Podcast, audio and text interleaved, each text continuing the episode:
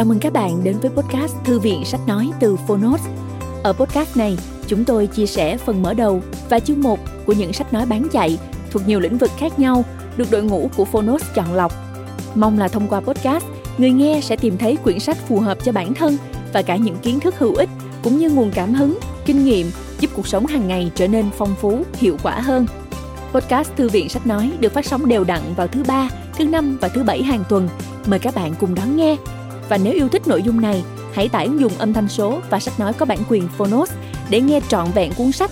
Ngoài ra, Phonos còn sở hữu hàng ngàn nội dung số hấp dẫn khác như tóm tắt sách, ebook, thiền, truyện ngủ, nhạc chủ đề, vân vân.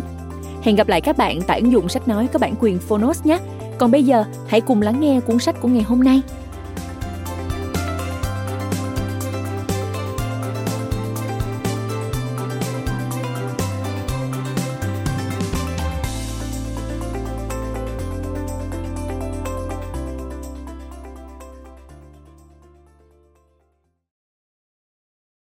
Bạn đang nghe từ Phonos. Dạy con làm giàu, tập 12. Lời tiên tri của người cha giàu. Xây dựng con thuyền tài chính của bạn. Tác giả Robert T. Kiyosaki. Người dịch Thiên Kim. Độc quyền tại Phonos. Nhà xuất bản trẻ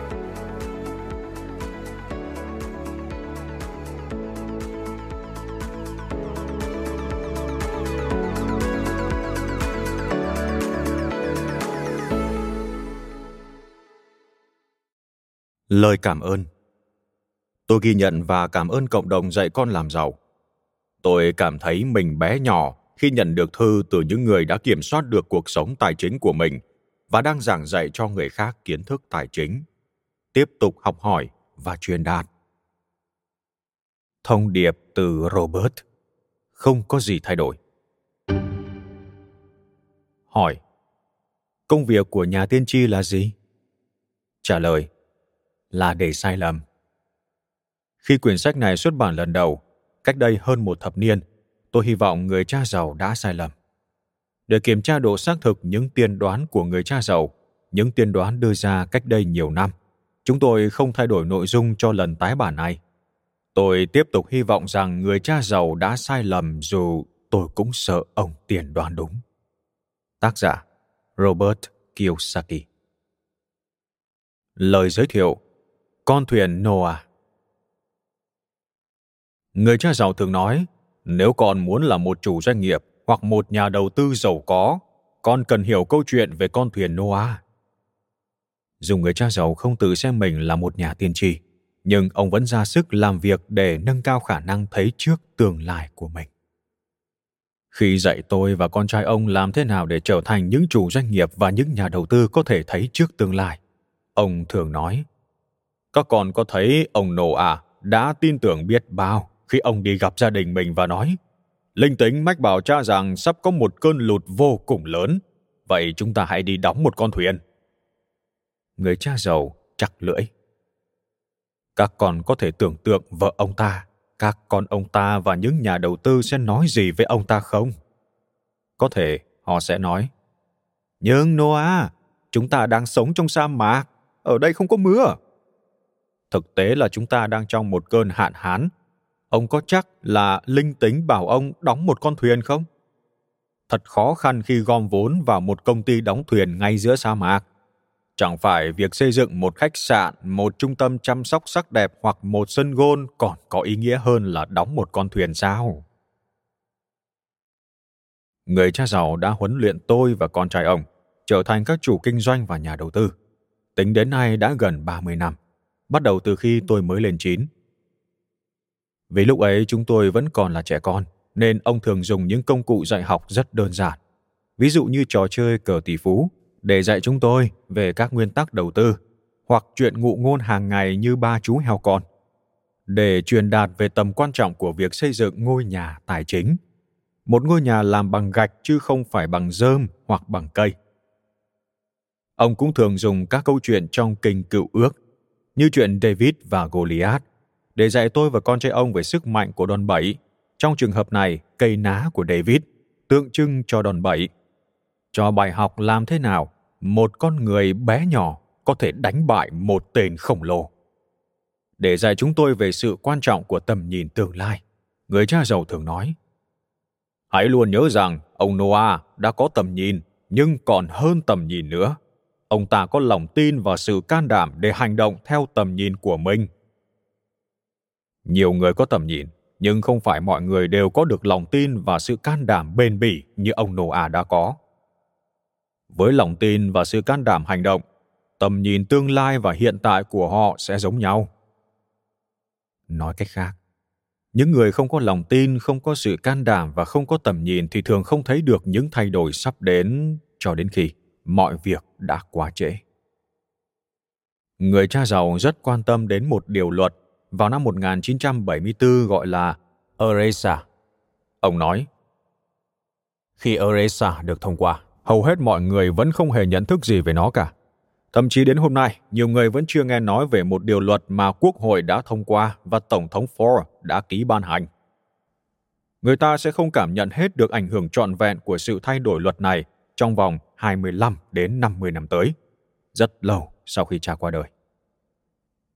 Cha ước mình có thể bảo họ hãy chuẩn bị ngay từ bây giờ. Nhưng cha nói với họ về tương lai như thế nào đây? Vào tháng 1 năm 2002, khi người dân Mỹ chưa hết bàng hoàng sau biến cố ngày 11 tháng 9 năm 2001, thì họ bắt đầu nghe nói đến sự phá sản của một trong những công ty có giá cổ phiếu cao nhất ở Mỹ. Nhưng hơn cả sự phá sản, tin tức mang lại những cơn ớn lạnh xuyên thấu nhiều người ở thế hệ tôi, thế hệ bùng nổ dân số, khi nhiều nhân viên của công ty Enron mất trắng toàn bộ tiền tiết kiệm dành dụm để nghỉ hưu. Lần đầu tiên, hàng triệu người bắt đầu nhận ra rằng kế hoạch 401k, IRA và các kế hoạch khác tương tự nhồi nhét đầy trong các quỹ hố tương không hề an toàn như họ nghĩ hoặc như họ được nghe qua các nhà hoạch định tài chính. Hàng triệu người đang chia sẻ điều gì đó rất chung với hàng ngàn nhân viên của Enron. Người ta nghe nói về sự chuyển nhượng Enron như một lời báo động đến từng cá nhân, một nỗi sợ hãi, một nhận thức rõ ràng thời gian nghỉ hưu của chính họ có thể sẽ không được đảm bảo như họ từng nghĩ. Lời tiên đoán của người cha giàu đã thành hiện thực. Một đài truyền hình địa phương gọi điện mời tôi đến bình luận về những ảnh hưởng gây ra do sự phá sản của Enron. Một công ty từng một thời dẫn đầu trong nền công nghiệp dầu khí. Cô bình luận viên truyền hình trẻ trung lôi cuốn đã hỏi tôi. Sự phá sản này của Enron có phải là một biến cố độc nhất vô nhị không? Tôi đáp. Việc phá sản của Enron là một trường hợp cùng cực, nhưng không phải là trường hợp độc nhất Tôi tiếp tục nói. Tôi ngạc nhiên là tại sao các phương tiện truyền thông lại không đề cập đến Cisco, Viacom, Motorola và những công ty khổng lồ khác. Dù không kịch tính như Enron, nhưng có nhiều công ty cũng giống như Enron. Khi một số phần trăm đáng kể các khoản tiền hưu trí của nhân viên bị buộc chặt vào cổ phiếu của công ty chủ. Ý ông là thế nào? Cô bình luận viên hỏi. Ý tôi muốn nói thảm họa Enron này nên là một lời cảnh tỉnh cho nhiều người, một lời cảnh tỉnh để họ biết rằng kế hoạch 401k của họ không chống đạn được đâu. Bạn có khả năng bị mất trắng thậm chí trước khi nghỉ hưu. Các quỹ hỗ tương không an toàn, ngay cả khi bạn đã đa dạng hóa nó. Ông muốn nói rằng các quỹ hỗ tương không an toàn ngay cả khi đã đa dạng hóa. Cô gái hỏi với giọng hơi sốc. Tôi có cảm giác như mình đang dẫm lên chân cô dù cô không làm việc cho Enron. Không muốn bước vào một cuộc tranh cãi về các quỹ hỗ tương và sự đa dạng hóa, tôi nói. Tôi nghỉ hưu ở tuổi 47 mà không có một tờ cổ phiếu chứng khoán hay quỹ hỗ tương nào. Đối với tôi, quỹ hỗ tương và chứng khoán quá rủi ro dù đã được đa dạng hóa. Có những cách tốt hơn để đầu tư cho lúc về hưu. Ý ông muốn khuyên mọi người đừng nên đầu tư vào chứng khoán quỹ hỗ tương và đa dạng hóa? Cô gái hỏi. Không, tôi trả lời. Tôi không khuyên ai làm gì cả. Đơn giản tôi chỉ nói rằng tôi đã nghỉ hưu sớm mà không có trong tay một tờ chứng khoán hoặc quỹ hỗ tương nào. nếu bạn muốn đầu tư vào chứng khoán và quỹ hỗ tương và đa dạng hóa chúng, thì điều đó có thể đúng với bạn, nhưng không phải với tôi. Chúng ta cần nghỉ ít phút để dành cho quảng cáo. Cô gái trẻ nói. Cảm ơn ông đã làm khách mời trong chương trình của chúng tôi. Cô gái bắt tay tôi, rồi nhanh chóng quay về ống kính và bắt đầu nói về một số tiện ích của một loại kèm chống nhăn da mới. Buổi phỏng vấn kết thúc sớm hơn dự tính. Dường như khi cuộc phỏng vấn chuyển hướng từ chủ đề Enron sang chiến lược đầu tư cá nhân, rất có thể là của chính cô bình luận viên, thì việc bàn về món kem chống nhăn da, xem ra lại hấp dẫn hơn. Không chỉ đối với cô gái ấy mà còn với hàng ngàn người xem đài. Nghỉ hưu quả không phải là một chủ đề dễ chịu. Một trong những kết quả mong muốn của eresa là nhằm khuyến khích các cá nhân tiết kiệm chuẩn bị cho lúc về hưu. Điều này sẽ khuyến khích một cách tiếp cận theo ba hướng cho quỹ tiền hưu của bạn. Một, Tiền an sinh xã hội. Hai, Tiền tiết kiệm của riêng nhân viên đó. Ba, Tiền lương hưu mà công ty thanh toán cho nhân viên trích từ một quỹ tiền hưu được công ty dành riêng cho kế hoạch hưu trí xác định của các nhân viên. Vào ngày 5 tháng 5 năm 2002, một bài báo trên tờ Washington Post có tựa đề Thách thức đặt ra cho những thay đổi về trợ cấp đã so sánh cách tiếp cận theo ba hướng này với một chiếc ghế đầu ba chân. Lần trước khi chúng ta nhìn lại, cái chân thứ nhất đó là an sinh xã hội – vẫn còn đứng được tuy có hơi lung lay một chút về sự đảm bảo của nó đang bị người ta dè biểu. Thu nhập chịu thuế không ngừng tăng lên, tuổi nghỉ hưu tăng lên, hệ thống thuế đánh vào các phúc lợi, vân vân. Tất cả những kế hoạch tiết kiệm bằng số hoặc bằng chữ đều do Quốc hội phê duyệt. 401k, 403bs, IRAS, SEP IRAS, KIO, bị cho là được đặt ra để củng cố cho cái trần thứ hai, đó là tiền tiết kiệm của nhân viên. Do cần đáp ứng yêu cầu thời gian nghỉ hưu dài hơn và đắt đỏ hơn. Các khoản tiền trợ cấp chịu thuế lợi tức đi kèm với các kế hoạch công ty tài trợ, phần lớn được hình thành nhờ tiền riêng của chính nhân viên đó, buộc phải hỗ trợ hoặc thậm chí thay thế cho cái trần thứ ba của chiếc ghế đầu. Thay vì tưởng thưởng cho tính tằn tiện của nhân viên, họ cho phép các công ty bỏ mặc hoặc cắt xén nghiêm trọng những kế hoạch hưu trí truyền thống. Tất cả những điều đó có nghĩa là hãy nhìn đi, trời ạ, à, một chiếc ghế đầu ba chân giờ chỉ còn hai chân. Như vậy, do một hệ quả của Aresa, người ta bỗng chốc trở thành người phải chịu trách nhiệm cho những kế hoạch nghỉ hưu của riêng mình. Trách nhiệm đó được chuyển giao từ chủ qua nhân viên mà không có một sự giáo dục tài chính cần thiết nào cho nhân viên để giúp kế hoạch của họ thành công cả. Bỗng nhiên có hàng ngàn nhà kế hoạch tài chính được huấn luyện nhanh để dạy lại cho hàng triệu người rằng đầu tư dài hạn, mua và giữ đa dạng hóa.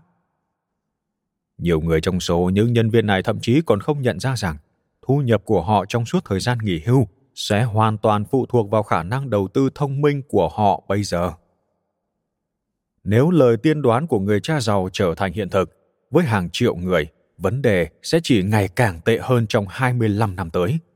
Lời tiên đoán của người cha giàu dường như đang trở thành hiện thực. Ảm đạm và bùng nổ. Đây không phải là một cuốn sách ảm đạm và sụp đổ, mà nó thật sự là một cuốn sách về sự ảm đạm và bùng nổ suốt từ cuối những năm 1970 đến những năm 1980. Người cha giàu thường nhắc nhở tôi và con trai ông về luật Eresa. Ông nói, hãy luôn quan sát những thay đổi luật pháp. Mỗi lần luật pháp thay đổi là tương lai sẽ thay đổi. Nếu các con chuẩn bị thay đổi theo những thay đổi của luật pháp, thì các con sẽ có một cuộc sống tốt đẹp. Nếu các con không chú ý đến sự thay đổi luật pháp, có thể các con sẽ thấy mình cư xử giống như một anh chàng lái xe, không trông thấy biển báo sắp đến một khúc quẹo gắt trên con đường trước mặt. Nên thay vì chạy chậm để chuẩn bị quẹo, anh ta lại đưa tay lên bật radio. Và vì không quẹo kịp, nên chiếc xe bay ra khỏi đường rồi lao vào rừng. Nếu đã từng đọc những cuốn sách khác của tôi, bạn có thể nhắc tôi nên đề cập đến đạo luật cải cách thuế năm 1986. Việc thay đổi luật pháp này là một thay đổi khác nữa mà người cha giàu bảo tôi phải chú ý. Nhiều người không chú ý đến những thay đổi này và cái giá phải trả cho sự không biết của họ được đo bằng hàng tỷ đô la. Theo tôi, sự thay đổi luật năm 1986 chính là một nhân tố góp phần gây ra sự sụp đổ nền công nghiệp cho vay và gửi tiền tiết kiệm. Một trong những cuộc sụp đổ lớn nhất của thị trường bất động sản và đó cũng là lý do tại sao những nhà chuyên môn được giáo dục tốt như các bác sĩ, luật sư, kế toán, kiến trúc sư, vân vân không thể được hưởng nhiều lợi ích của các luật thuế mà những người kinh doanh như chúng tôi đang hưởng. Một lần nữa, như người cha giàu đã nói, hãy luôn quan sát những thay đổi luật pháp. Mỗi lần luật pháp thay đổi là tương lai thay đổi. Với hàng triệu người, những thay đổi của luật ERESA được coi là rất nhỏ, sẽ gây ảnh hưởng tiêu cực đến cuộc sống tài chính của họ. Đối với những người khác, sự thay đổi luật này là điều tốt nhất chưa bao giờ xảy ra với họ. Đó là lý do tại sao tôi nói rằng đây không phải là cuốn sách của ảm đạm và sụp đổ, mà là của ảm đạm và bùng nổ. Đối với những người tự lừa dối mình khi nghĩ rằng tương lai sẽ giống như ngày hôm nay, tôi e rằng cuối cùng họ sẽ thấy mình đang rơi vào một tình huống khó khăn như các nhân viên Enron. Đi gần đến cuối sự nghiệp làm việc mới nhận ra mình không có đồng nào để nghỉ hưu cả đối với những người cảnh giác và nhận thức rằng tương lai luôn thay đổi và họ luôn chuẩn bị sẵn sàng cho những thay đổi sắp đến, thì tương lai rất sáng sủa, ngay cả khi cuộc sụp đổ thị trường chứng khoán lớn nhất lịch sử có xảy ra do những thay đổi luật pháp đó một trong những bài học chính của người cha giàu rút ra từ câu chuyện con thuyền Noah là không phải tất cả chúng ta đều phải cố gắng trở thành những nhà tiên tri thay vì dạy chúng ta làm sao để có những quả cầu tiên tri và trở thành những nhà bói toán chuyên nghiệp người cha giàu lại dùng câu chuyện con thuyền Noah như một bài học về tính cảnh giác và sự chuẩn bị trước. Ông nói, như một người thủy thủ không ngừng quan sát để tìm thấy trước những dấu hiệu cho thấy thời tiết đang thay đổi. Một chủ doanh nghiệp và nhà đầu tư phải cảnh giác và biết chuẩn bị sẵn trước mọi thứ các chủ doanh nghiệp và nhà đầu tư phải suy nghĩ như những người thủy thủ, lái con thuyền bé nhỏ của họ giữa biển cả rộng lớn, chuẩn bị sẵn sàng tất cả mọi thứ cuốn sách này không viết ra để nói rằng lời tiên đoán của người cha giàu sẽ trở thành hiện thực mà nhằm đưa ra sáu điểm chính một nhắc nhở tất cả chúng ta phải cảnh giác và đưa ra một vài dấu hiệu cảnh báo mà người cha giàu đã dạy chúng tôi cần chú ý. Trong cuốn sách này, bạn sẽ tìm ra những kẽ hở của Oresa. Nói cách khác, điều luật này đã ít người biết đến rồi, mà những kẽ hở của nó còn ít ai biết đến hơn nữa. Một kẽ hở nhỏ có thể làm bùng nổ một cuộc sụp đổ thị trường chứng khoán lớn nhất trong lịch sử thế giới. 2 nhìn thế giới hôm nay với một viễn cảnh tài chính thực sự người cha giàu đã ghi chú từ những thực tế vững chắc, những thực tế như sự thay đổi luật pháp và những kẽ hở luật pháp. Ông cũng dùng những con số thống kê có thật như 75 triệu người sinh ra trong thời kỳ bùng nổ dân số, 83 triệu người nhập cư nếu bạn tính cả hợp pháp lẫn phi pháp. Những người này đang già đi và phần lớn họ sẽ còn sống lâu hơn cả cha mẹ họ nữa. Rồi ông đặt ra câu hỏi. Có bao nhiêu trong số những người này có đủ tài sản để dành cho thời gian nghỉ hưu của họ sau này? Một ước tính dè dặt cho thấy chỉ có dưới 40% số người này may ra có đủ mà thôi. Nếu chính phủ Mỹ phải tăng thuế để chi trả cho nhu cầu tuổi già về y tế và tài chính của những người này, thì chuyện gì sẽ xảy ra cho nền kinh tế nước Mỹ? Nó có thể duy trì được vai trò dẫn đầu trên thế giới nữa không? chúng ta liệu có đủ sức giữ được tính cạnh tranh nếu chính phủ tăng thuế để trả cho người già và tiếp tục trả cho một quân đội hùng mạnh hay không khi thuế tăng các công ty sẽ rời đi tìm đến những quốc gia có mức thuế thấp hơn và điều gì xảy ra nếu trung quốc vượt qua mỹ để trở thành một nền kinh tế lớn nhất thế giới chúng ta có đủ sức để giữ được mức lương cao không khi một nhân viên người Trung Quốc sẽ làm cùng một công việc như vậy với mức lương thấp hơn. Vì thế, người cha giàu đã huấn luyện cho tôi và con trai ông biết đặt những lời cảnh báo trước của chúng tôi về tương lai trên nền tảng những sự kiện có thật của hôm nay. 3. Bạn hãy tự hỏi mình xem bạn đã thật sự sẵn sàng cho tương lai chưa? Tôi không nói rằng lời tiên đoán của người cha giàu sẽ thành hiện thực, vì người cha giàu không tự xem mình là một người có quyền lực, có một quả cầu tiên tri siêu linh hay một sự kết nối đặc biệt nào đó với Thượng Đế. Tôi chỉ muốn hỏi bạn một câu. Bạn có chuẩn bị trước nếu như lời tiên đoán của người cha giàu trở thành hiện thực không? Nói cách khác, nếu sự sụp đổ thị trường chứng khoán lớn nhất trong lịch sử xảy ra vào một lúc nào đó trong năm 2020, bạn sẽ làm thế nào với các vấn đề tài chính? Bạn sẽ khấm khá hơn hay nghèo khổ hơn? Nếu sự sụp đổ thị trường này xảy ra, bạn sẽ chuẩn bị sẵn sàng để đối phó với nó hay bạn sẽ bị nó tiêu diệt? 4 đưa ra một số ý tưởng có thể giúp bạn làm gì đó để chuẩn bị cho sự sụp đổ thị trường chứng khoán lớn nhất trong lịch sử. Dù một số những ý tưởng này đã được đề cập trong các cuốn sách trước của tôi, nhưng tôi sẽ đi sâu vào những chi tiết thú vị hơn mà dựa vào đó bạn có thể làm gì đó ngay bây giờ. Và quan trọng hơn là tại sao những bước đón trước ngay từ bây giờ lại rất cần thiết. 5 bạn biết bạn cần có những gì cho đến năm 2010 để trở thành một người sẵn sàng. Thực tế, trong cuốn sách này bạn sẽ tìm ra lý do tại sao thời cơ sẽ khá thuận lợi từ hiện nay cho đến năm 2010, khi có một vụ bùng nổ thị trường chứng khoán khổng lồ khác. Một vụ bùng nổ lớn trước một vụ sụp đổ lớn.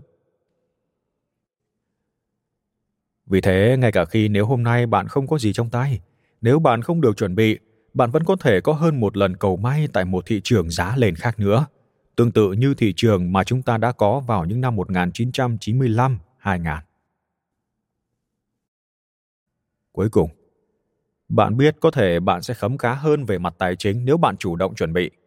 Nói cách khác, nếu bạn hoạch định, hành động và chuẩn bị ngay bây giờ, tài chính tương lai của bạn có thể sẽ tươi sáng hơn, ngay cả nếu sự sụp đổ thị trường chứng khoán lớn nhất trong lịch sử thế giới không xảy ra đón trước, đào tạo và chuẩn bị sẵn thì luôn tốt hơn nhiều so với các chiến lược tài chính của phần lớn mọi người.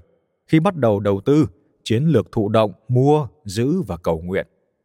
Cầu nguyện để thị trường chứng khoán làm ăn phát đạt và không phá sản. Dĩ nhiên những người đã tin vào thị trường chứng khoán chỉ đi lên mà không bao giờ xuống thì họ cũng có thể tin vào ông bụt thời nay. Câu chuyện về con thuyền noah là một câu chuyện hay về một nhà tiên tri giỏi. Một nhà tiên tri có tầm nhìn bao quát, có lòng tin và sự can đảm.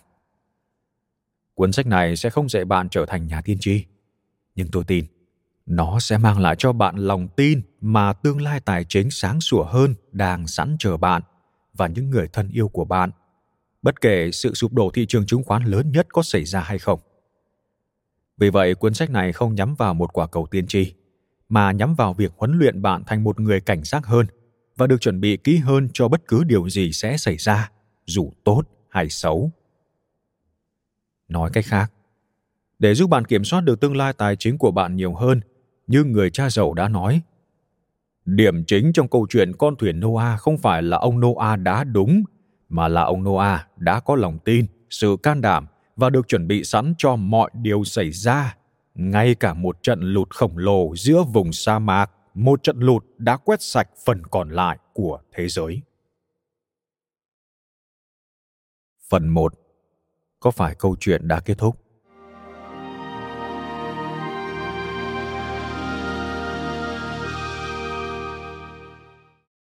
Ngày xưa ngày xưa, tất cả những gì một người phải làm là đi học, đạt điểm cao, tìm một công việc an toàn ổn định, trở thành một nhân viên trung thành, Đến khi về hưu, chuyển đến một ngôi nhà nhỏ trên một sân gôn và họ sống hạnh phúc mãi mãi. Ngày nay, hầu hết chúng ta biết rằng bất cứ câu chuyện nào bắt đầu bằng ngày sửa ngày xưa và kết thúc bằng họ sống hạnh phúc mãi mãi chỉ là một câu chuyện cổ tích. Vấn đề là ngày nay, Có rất nhiều hoàng tử, công chúa hiện đại đang sống với hy vọng lời khuyên của các nhà hoạch định tài chính về đầu tư dài hạn, mua, giữ và đa dạng hóa sẽ giúp câu chuyện cổ tích đó tồn tại mãi mãi. Không may, như hầu hết các nhà đầu tư chuyên nghiệp đều biết, những câu chuyện cổ tích liên quan đến thị trường chứng khoán không phải lúc nào cũng kết thúc có hậu. Điều gì quan trọng hơn là trở thành một nhà đầu tư giàu có? Khi tôi còn là một đứa trẻ vào thập niên 60, đầu tư là một hoạt động chỉ của người giàu và những người muốn trở nên giàu có. Ngày nay, chúng ta cần đầu tư vì một điều gì đó sâu xa hơn là chỉ để trở nên giàu có. Ngày nay, bạn đầu tư thông minh như thế nào sẽ quyết định tương lai của bạn, mức sống tương lai của bạn, an toàn tài chính của bạn và thậm chí nếu bạn muốn sống hay chết. Nói cách khác, nó sẽ quyết định cuộc sống của bạn và điều đó còn quan trọng hơn là đầu tư chỉ để giàu có. Tác giả Robert Kiyosaki chia sẻ trong chương trình đặc biệt trên đài PBS năm 2001.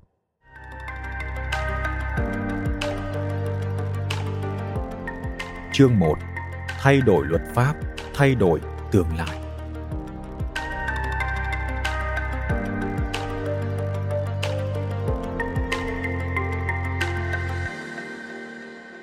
Cả cha ruột lẫn người cha giàu đều quan tâm đặc biệt đến sức khỏe toàn diện của các nhân viên. Cha ruột tôi chuyên viên thanh tra giáo dục của bang Hawaii, có hàng vạn nhân viên hàng trông mong ông chăm sóc cho họ. Cha ruột tôi rất quan tâm đến các giáo viên của ông, đến nỗi khi không còn làm chuyên viên thanh tra giáo dục, ông lại trở thành lãnh đạo của SSTA, Hiệp hội Giáo viên bang Hawaii, Hawaii State Teachers Association – chuyên chăm lo sức khỏe của các giáo viên. Người cha giàu cũng rất quan tâm đến các nhân viên của ông và bằng nhiều cách, ông quan tâm đến họ nhiều hơn cả cha ruột tôi. Lý do mà ông quan tâm hơn là vì nhân viên của cha ruột tôi còn có sự hỗ trợ tài chính của chính phủ địa phương và các hiệp hội giáo viên quốc gia. Trong khi nhân viên của người cha giàu lại không được sự hỗ trợ từ chính phủ hoặc sự bảo vệ của hiệp hội.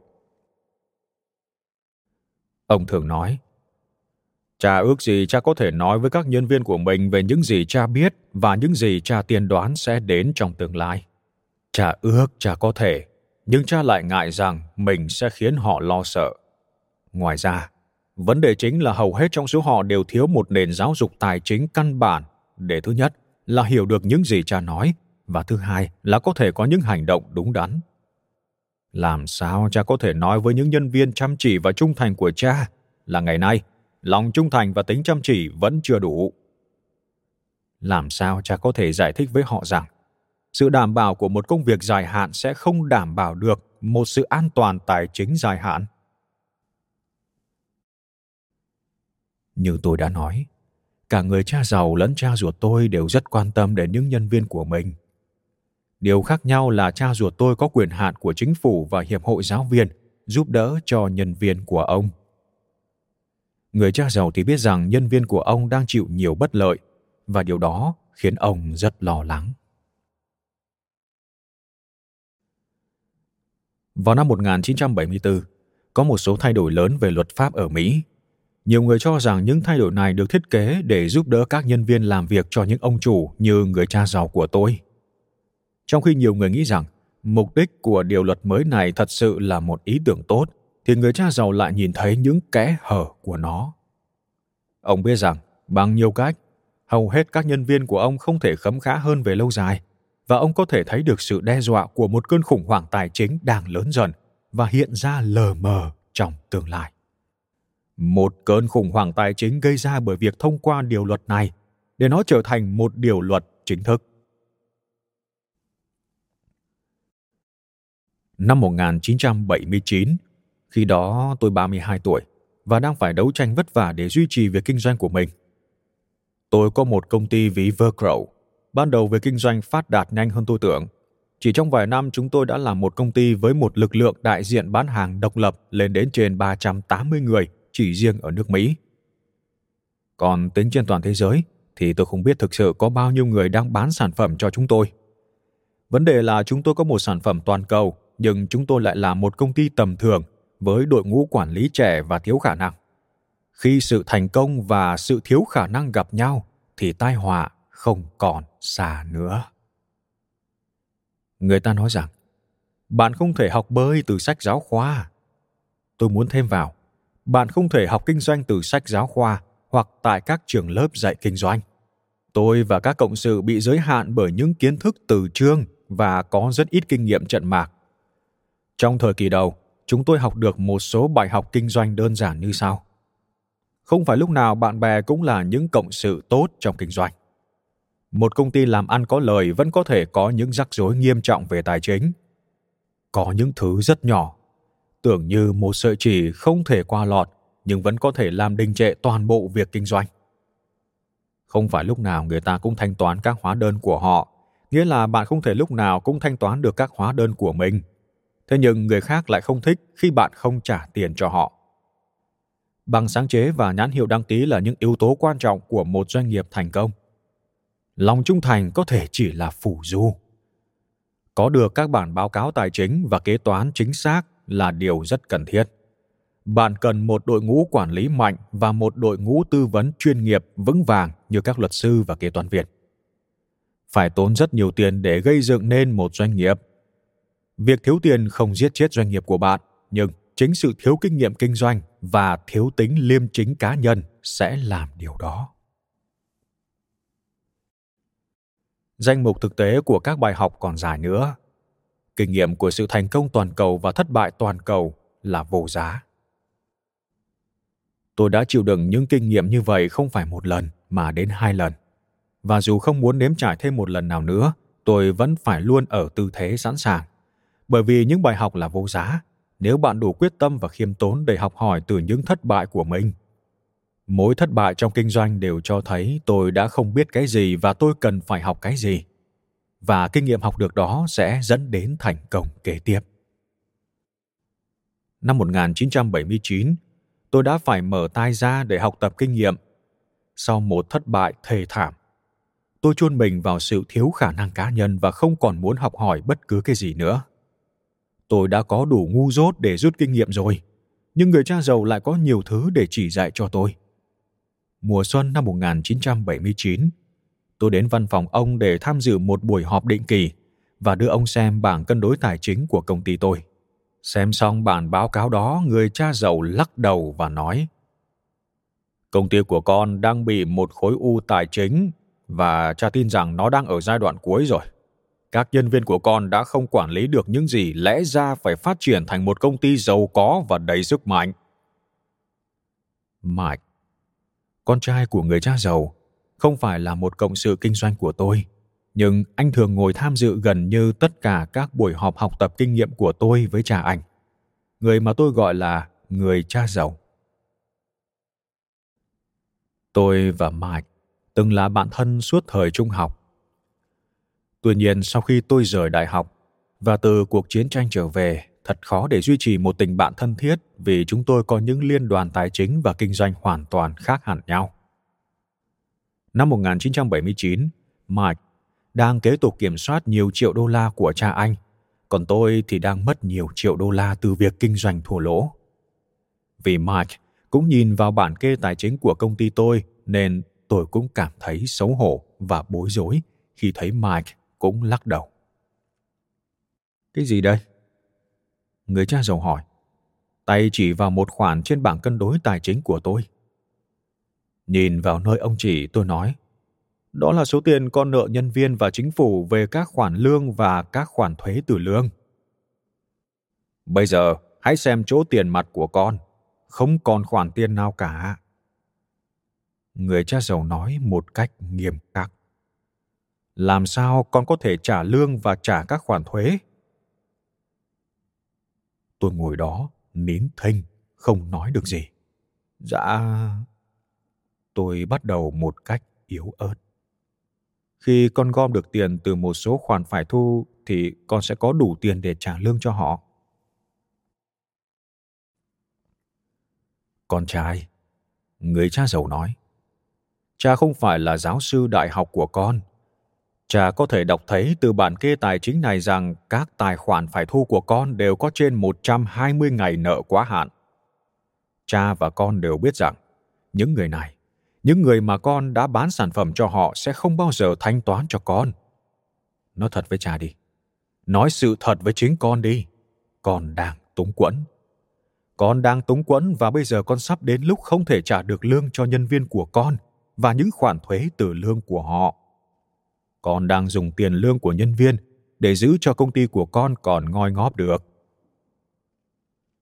Nhưng đó chỉ là vấn đề tín dụng ngắn hạn, chúng con sẽ có tiền vào. Chúng con có những nhân viên bán hàng đến từ khắp nước mỹ và khắp thế giới. Tôi trả lời chống chế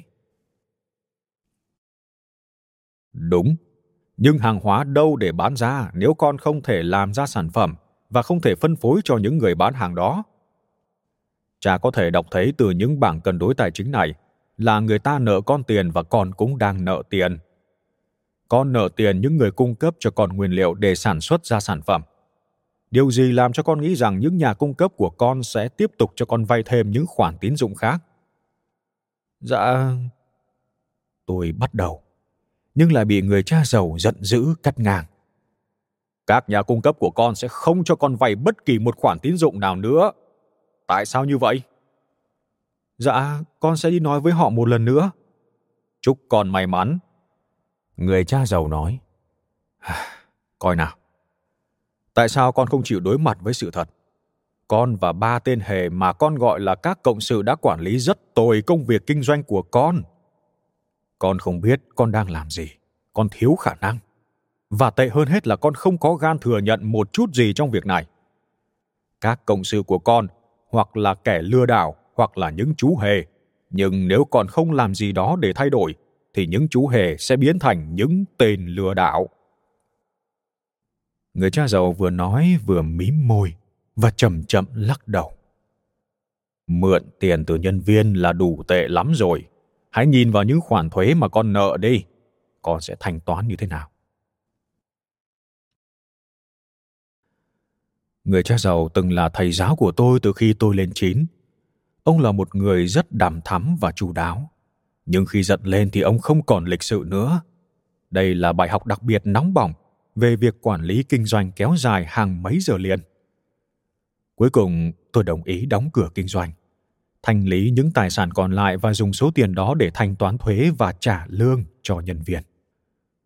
Không có gì sai khi con thừa nhận mình thiếu khả năng người cha giàu nói, nhưng con có một sai lầm rất lớn khi con nói dối và giả vờ như con biết mình đang làm gì.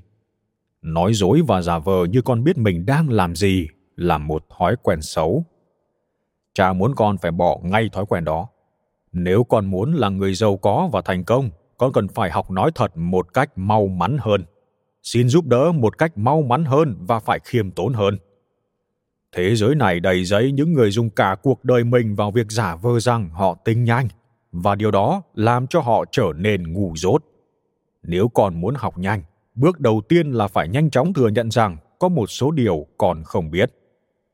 Con còn nhớ bài học ở trường giáo lý chủ nhật nói rằng phúc thay những người hiền lành vì họ sẽ được thừa hưởng cơ nghiệp không? Họ không nói phúc thay những người yếu đuối hay phúc thay những người kiêu căng hay phúc thay những người được giáo dục tốt. Người ta nói phúc thay những người hiền lành, vì chỉ có người hiền lành mới học được. Và nếu con có thể học được, thì con sẽ được thừa hưởng đầy đủ sự sống tự nhiên đã đặt để trước mắt chúng ta. Các cộng sự của con là những người kiêu ngạo, tự phụ, vênh váo và rột nát, chứ không hiền lành chút nào cả. Con nghĩ rằng chỉ vì sản phẩm của con thành công thì con cũng thành công sao? Các cộng sự của con chưa phải là nhà kinh doanh. Các cộng sự của con có may mắn nhưng chưa có kỹ năng và kinh nghiệm để biến vận may thành cơ hội kinh doanh. Không ai trở thành một nhà kinh doanh thành công chỉ sau một đêm cả. Con còn nhiều điều phải học nữa. Và bài học mà con phải học hôm nay là nếu con nợ tiền thì phải trả. Thiên hạ ghét những người không chịu thanh toán hóa đơn bạn bè, gia đình và việc kinh doanh sẽ tiêu tan dần bởi vì món tiền nợ đã không được trả lại. Từ bảng cân đối tài chính của công ty con, cha có thể đọc thấy rằng con nợ tiền chính phủ, nợ các nhà cung cấp của con, nợ chủ đất và quan trọng nhất là nợ các nhân viên của con. Hãy trả những hóa đơn đó và hãy trả lương cho họ ngay. Đừng làm gì hết cho đến khi trả xong hóa đơn. Đừng quay lại đây cho đến khi con trả xong các khoản thuế và trả lương cho tất cả nhân viên của con. Con đang biến mình thành một người kinh doanh cầu thả và những người kinh doanh cầu thả không bao giờ là những người kinh doanh giàu có và thành công. Bây giờ, con hãy ra khỏi đây và đừng có trở lại cho đến khi con đã làm những gì cha vừa bảo con phải làm. Như đã nói, người cha giàu đã từng nghiến nát tôi ra rất nhiều lần qua mấy năm nay. Nhưng bài học này từ người cha giàu quả thật là đặc biệt đáng nhớ. Khi đóng cửa lại sau lưng, tôi vẫn còn cảm thấy bài học này thấm sâu vào linh hồn tôi, trở thành một bài học không bao giờ quên được. Mặc dù bị tổn thương, nhưng tôi biết rằng bài học này rất quan trọng. Vì nếu không quan trọng thì người cha giàu đã không nổi giận hoặc nói thẳng một cách quá tàn nhẫn như vậy. Tôi đã 32 tuổi, đủ lớn để chịu trách nhiệm một cách đầy cảm xúc về bài học mạnh mẽ này và đủ khôn ngoan để biết rằng tôi có nhiều điều quan trọng cần học.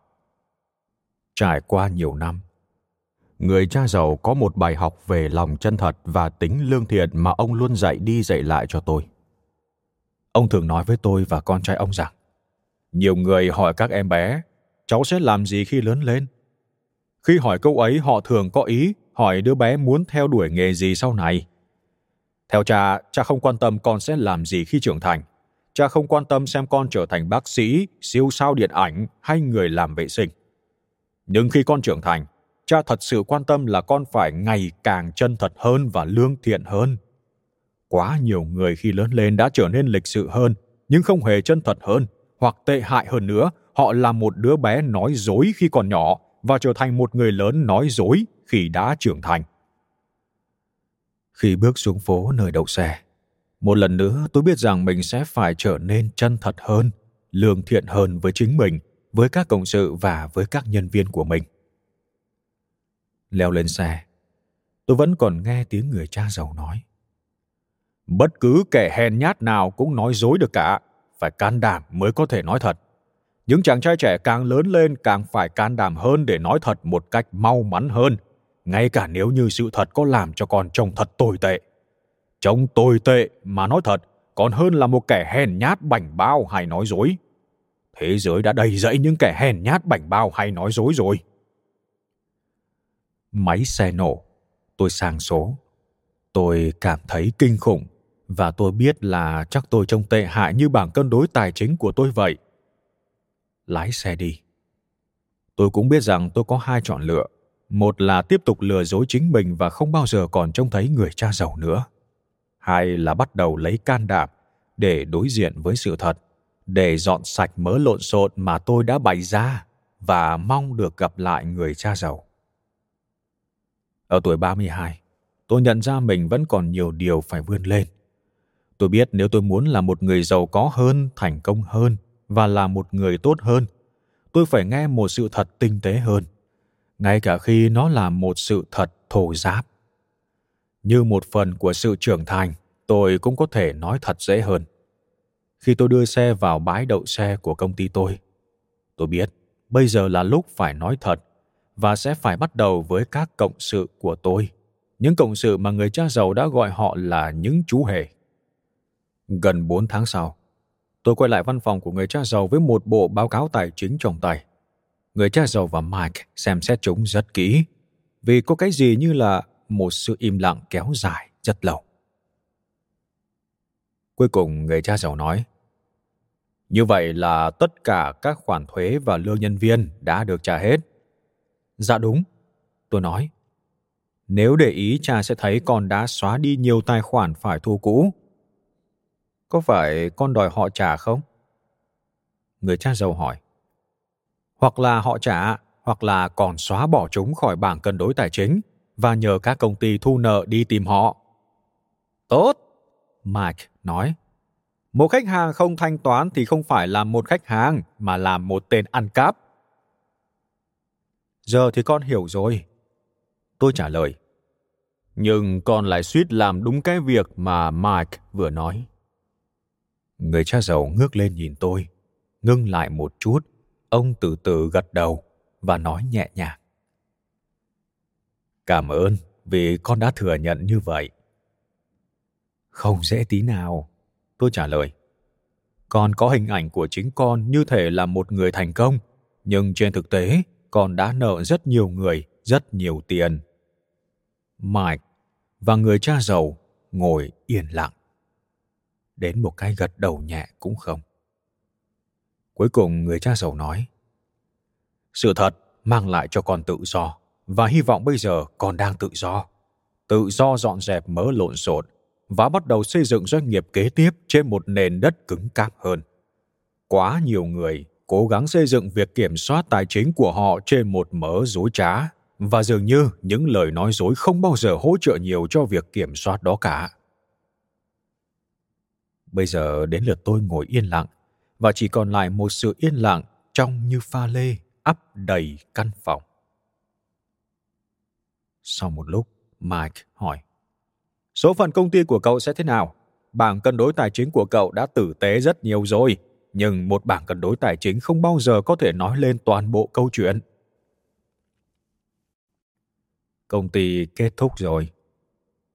Tôi đáp. Chúng tớ vẫn còn những người bán hàng và việc kinh doanh trên thực tế thì vẫn ổn. Nhưng cả bốn chúng tớ, những người đã khởi đầu việc kinh doanh này, lại kết thúc rồi có lẽ chúng tớ sẽ không bao giờ còn làm cộng sự hoặc bạn bè với nhau được nữa. Nói thật, sự thật đã xé chúng tớ ra thành từng mảnh. Vậy hôm trước khi quay về công ty, cậu có một cuộc nói chuyện thẳng thắn với họ chứ? Có. Khởi đầu như một câu chuyện tâm tình. Nó nhanh chóng biến thành một trận đấu mặt đối mặt. Chúng tớ sắp đấm nhau đến nơi. Nhưng tạ ơn chúa, điều đó đã không xảy ra không còn vui vẻ trong công việc. Nhưng tớ vẫn chưa cho các cộng sự phần tín dụng dành cho những ai muốn ở lại trụ đến cùng để dọn sạch mớ lộn xộn như cậu đã đề nghị. Bây giờ chuyện gì đã xảy ra? Mike hỏi.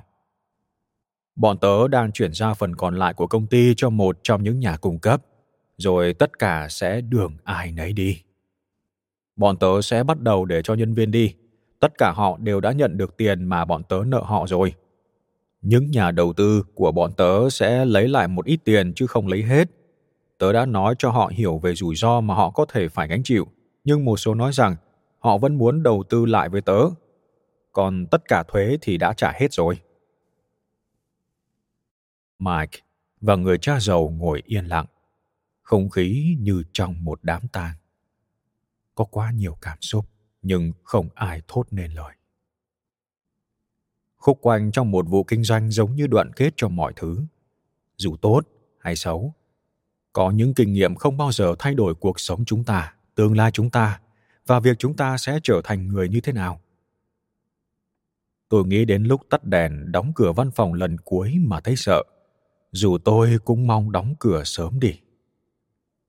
Cuối cùng thì người cha giàu phá vỡ sự im lặng và nói cha tự hào về cách con xử lý thất bại trong việc kinh doanh.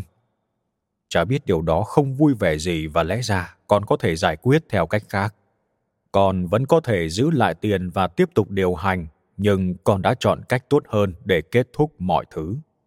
Việc đó sẽ giúp cho cơ hội làm ăn sắp đến của con một nền tảng khởi đầu tốt hơn. Con đã học được nhiều rồi chứ? Dạ được một khối đồ sộ luôn ạ, tôi nói đến bây giờ con vẫn còn phải nghiền ngẫm bài học này.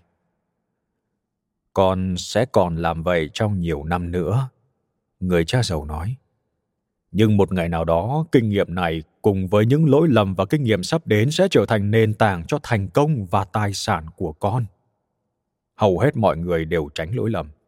Hầu hết mọi người đều dùng cuộc sống của họ vào những cuộc chơi an toàn, tránh những bài học rủi ro như vậy và thiếu kinh nghiệm sống sẽ làm hạn chế thành công về tài chính tương lai của họ.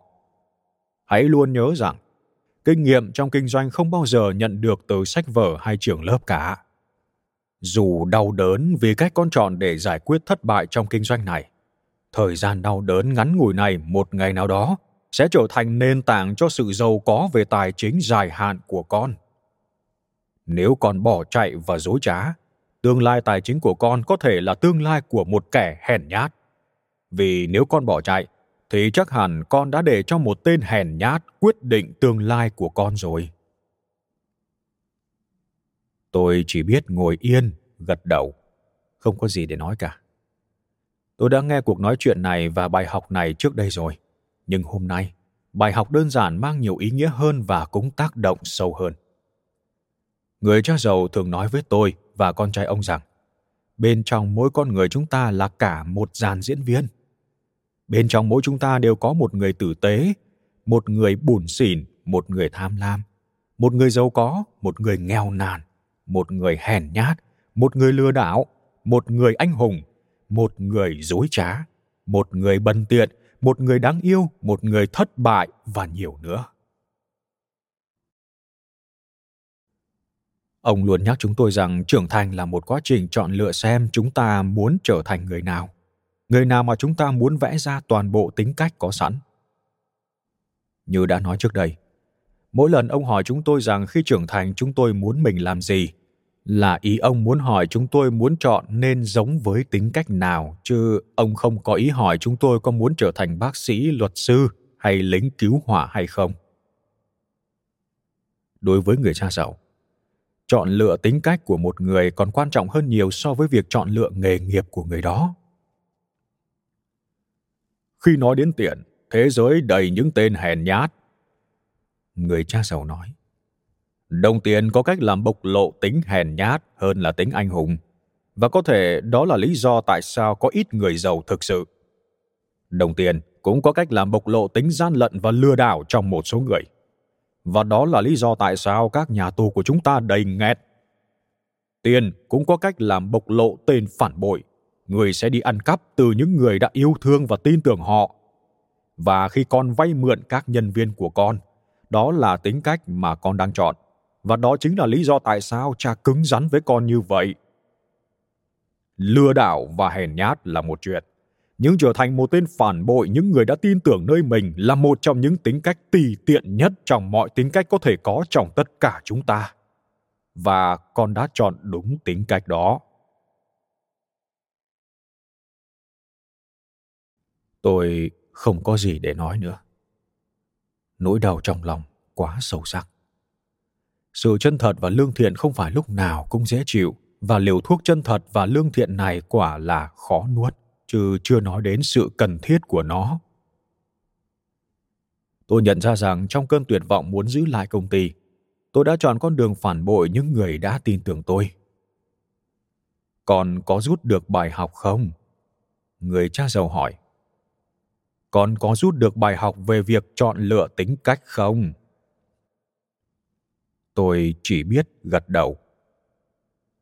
Tôi đã hiểu bài học một bài học sâu sắc và đau đớn, một bài học mà tôi sẽ nhớ hoài. Tôi vẫn luôn tự nghĩ tôi là người tốt, lương thiện, nhưng dưới áp lực, tính cách nổi trội của tôi lại là một con người đi phản bội những người đã tin tưởng mình. Tốt. Người cha giàu nói, một bài học về tính cách quan trọng hơn nhiều so với bài học về cách đọc một bảng cân đối tài chính nhưng bảng cân đối tài chính lại phản ánh tính cách của con. Bảng cân đối tài chính của con kể về câu chuyện của một tên hèn nhát trong con người con, đang kế tục việc kinh doanh của con. Đó là một bài học khác dạy về tầm quan trọng của kế toán, trách nhiệm giải trình và tầm quan trọng của khả năng đọc các bảng cân đối tài chính. Các con số đã kể cho cha nghe một câu chuyện.